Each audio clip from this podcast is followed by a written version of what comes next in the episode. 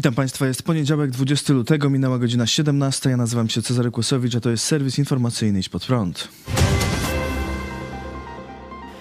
Niespodziewana wizyta prezydenta USA na Ukrainie. Prezydent Joe Biden pojawił się dziś z niezapowiadaną wcześniej publicznie wizytą w Kijowie.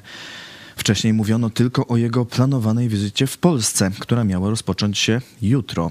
Do Kijowa amerykański prezydent dotarł pociągiem z Polski. Podróż amerykańskiego przywódcy do Ukrainy tak opisuje New York Times. Biden niepostrzeżenie opuścił nocą Waszyngton bez uprzedzenia. Air Force One wystartował o godzinie 4.15 rano w niedzielę czasu wschodnioamerykańskiego. Prezydent USA zabrał na pokład tylko kilku reporterów, którzy musieli zachować wyjazd w ścisłej tajemnicy i nie mogli wziąć telefonów komórkowych. Dopiero po przybyciu Bidena reporterzy mogli nadesłać doniesienia, nie podając jednak, póki trwała wizyta, w jaki sposób prezydent dotarł do Kijowa. Urzędnik amerykański, który prosił o zachowanie anonimowości, potwierdził, że po locie przez Atlantyk do Polski Biden przekroczył granicę pociągiem, podróżując prawie 10 godzin do Kijowa.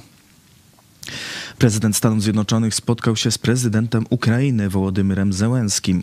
Przede wszystkim muszę powiedzieć to, co jest dla mnie najważniejsze, że prezydent USA może być tu, w tym miejscu. Cieszę się, że mogę być znów w Kijowie, powiedział Biden na konferencji prasowej. Wyraził swój najwyższy podziw dla Ukrainy i dodał: Po raz kolejny musimy pokazać naszą siłę w obliczu tego, co jest barbarzyńskim aktem.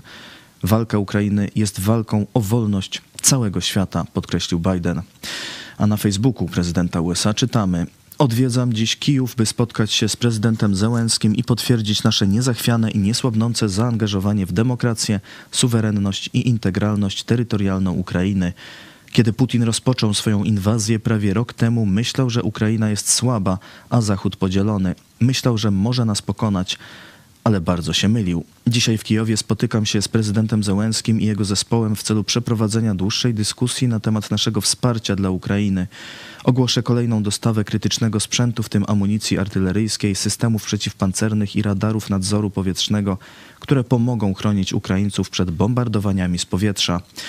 Jeszcze w tym tygodniu ogłosimy dodatkowe sankcje przeciwko elitom i firmom, które próbują unikać lub wspierać rosyjską machinę wojenną. Ciągu ostatniego roku Stany Zjednoczone zbudowały koalicję narodów od Atlantyku po Pacyfik, aby pomóc bronić Ukrainy za pomocą bezprecedensowego wsparcia wojskowego, gospodarczego i humanitarnego i to wsparcie będzie trwało.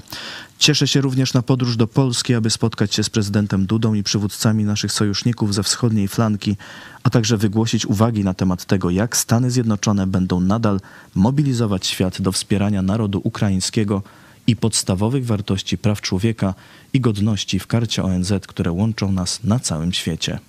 Prezydent Biden wielkim kozakiem jest i basta to myślę, że już teraz niezależnie od ocen politycznych, od ocen jego kariery, decyzji niektórych, to jeśli chodzi o jego bohaterstwo i fantazję, no to tak po polsku, e, można powiedzieć jeszcze w duchu Rzeczpospolitej, bo to z tamtych tradycji e, pojawia się to bardzo szczytne określenie, wielki kozak. Dzisiaj na Twitterze właśnie tak skomentowałem e, to, czego się dowiedziałem zaraz z rana, że tak niezwykłe wydarzenie, że wszyscyśmy się spodziewali spotkania może w Rzeszowie, trzech prezydentów mm, Polski, Ukrainy i Stanów Zjednoczonych, a tutaj no, takie wyprowadzenie w pole kacapa, e, taka no, niespodziewana szarża, e, można powiedzieć, w manewrach naszej kawalerii, to się nazywało zagon, czyli takie bohaterskie wyjście małej grupy elitarnej daleko na zaplecze wroga, żeby go oskrzydlić, e, otoczyć, zaskoczyć, rozbić, zniszczyć i tak dalej, to to, co zrobił Biden, to właśnie taki wspaniały, ułański manewr zagonu. Tu słyszeliśmy w Kijowie wycie syren, a w Moskwie wycie komuszych hien. Z Kijowa Biden ruszył z powrotem do Polski. Punktem kulminacyjnym jego wizyty w naszym kraju będzie przemówienie, jakie wygłosi prezydent USA do Polaków jutro o 17.30 w Warszawie.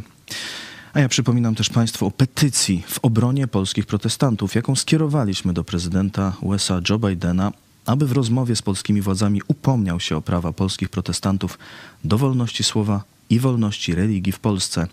Petycję można ciągle podpisywać na stronie idźpodprąd.pl.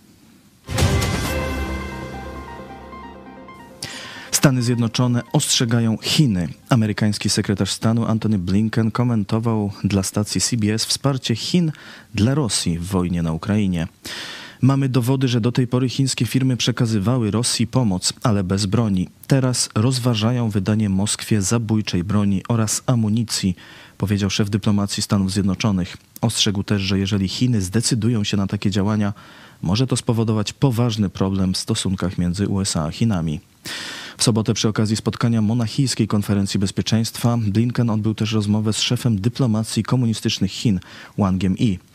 Jak poinformowano, rozmowa dotyczyła m.in. niedawnego incydentu z chińskim balonem szpiegowskim, który bezprawnie wleciał nad terytorium Stanów Zjednoczonych. Chiński minister usłyszał w rozmowie, że już nigdy nie może dojść do podobnej sytuacji z naruszeniem amerykańskiej przestrzeni powietrznej. Blinken ostrzegł też, żeby Pekin liczył się z konsekwencjami grożącymi za ewentualne dostarczenie Rosji materialnego wsparcia przeciwko Ukrainie. Prezydent Francji Emmanuel Macron chce uchronienia Rosji przed zmiażdżeniem. Jak powiedział w wywiadzie dla francuskich mediów, chce, żeby Rosja została pokonana na Ukrainie i żeby Ukraina była w stanie obronić się, ale jestem przekonany, że ostatecznie to wszystko nie zakończy się w sferze militarnej. Nie myślę, jak niektórzy obserwatorzy, że Rosja powinna zostać całkowicie pokonana, zaatakowana na jej ziemi. Oni chcieliby przede wszystkim zmiażdżyć Rosję. Francja nigdy nie miała takiego stanowiska i nigdy mieć nie będzie. W ten sposób Macron odpowiedział osobom krytykującym go za postawę, jaką zaprezentował na monachijskiej konferencji bezpieczeństwa, gdy mówił, że Rosja powinna przegrać, ale nie wyraził oczekiwania co do jej całkowitej klęski. Francuski prezydent opowiada się za dążeniem do negocjacji. Macron przedstawił też swoje zdanie na temat rosyjskiego przywódcy, stwierdzając, że wszystkie opcje inne niż Władimir Putin w ramach obecnego systemu w Rosji wydają mu się gorsze. Wcześniej w czerwcu ubiegłego roku prezydent Francji zasłynął stwierdzeniem, że nie należy upokarzać Rosji, by po zakończeniu walk na Ukrainie można było znaleźć dyplomatyczne rozwiązanie. Premier Węgier Viktor Orban, podobnie jak prezydent Francji, także wyraża stanowisko, że z Rosją trzeba negocjować, a nie doprowadzić do jej klęski. Co więcej, kontakty gospodarcze z krajem, który wywołał wojnę z Ukrainą, przedstawia jako właściwe i potrzebne do zakończenia wojny. Będziemy utrzymywać nasze stosunki gospodarcze z Rosją i to samo radzimy całemu światu zachodniemu, bo bez tego nie będzie ani zawieszenia broni, ani negocjacji pokojowych, stwierdził Orban. O krajach, które wysyłają Ukrainie pomoc militarną, powiedział, że stoją po stronie wojny i jak stwierdził, Węgry będą stać po stronie pokoju. Węgierski premier zaznaczył, że nie obawia się o bezpieczeństwo Węgier i innych państw Europy, które są chronione przed Rosją sojuszem NATO. Orban wyraził też przekonanie, że podjęcie przez Stany Zjednoczone negocjacji z Rosją jest niezbędne do zakończenia wojny. W środę w sekretariacie konferencji Episkopatu Polski odbyła się konferencja prasowa zorganizowana przez Instytut Ordo Juris. Organizacja przedstawiła propozycje rozwiązań prawnych i zasugerowała pewne zmiany, które w warstwie werbalnej miałyby pomóc w tym, by Polska wkroczyła na drogę pełniejszego urzeczywistnienia wolności sumienia i religii. W rzeczywistości jednak, jak pisze Rzeczpospolita, wśród proponowanych zmian zasugerowano m.in. by spośród zarejestrowanych w Polsce 186 kościołów i związków wyznaniowych wszystkie oprócz kilkunastu straciły prawne przywileje. Według propozycji Ordo Juris ze wszystkich dotychczasowych uprawnień nadal mógłby korzystać Kościół katolicki i kilka innych największych i najstarszych kościołów. Łukasz Bernaciński, członek zarządu Fundacji Ordo Juris, stwierdził, że powinno się też utrudnić rejestrację nowych kościołów. Próg 100 członków uważa za zbyt mały. Jak zaznaczył, bardziej restrykcyjne podejście umożliwia skuteczniejszą weryfikację, dzięki temu można skuteczniej przeciwdziałać powstawaniu np. sekt ekonomicznych. A teraz jeszcze ten zarzut, y, że oni niby przez to będą walczyć z sektami ekonomicznymi. Sekta ekonomiczna to rozumiem, że ktoś pod przykrywką religii mm, wyciąga pieniądze z budżetu państwa lub oszukuje państwo na mm, jakiś znaczny sposób, y, mając jakieś przywileje podatkowe. Nie? No tak, tak się rozumiem. No to teraz pytanie.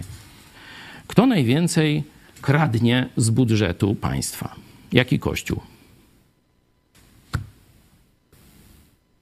Kto najwięcej wyłudza na różnych lewych operacjach? Jedna katolicka afera. Stella Maris. 170 chyba 2 lub 3 miliony strat budżetu państwa. I oni mają czelność mówić o sektach ekonomicznych? A do tego gwałcone dzieci, ministranci, do tego rozbijane małżeństwa, czyli przestępstwa seksualne na ogromną skalę, także wśród małych dzieci, bezkarne praktycznie. I oni mają czelność mówić o jakichś sektach. Faryzeusze przy nich, których Jezus nazywał groby pobielane, z zewnątrz pomalowane i ładnie przed ludźmi wyglądające. Ale kto spojrzy poza zasłonę?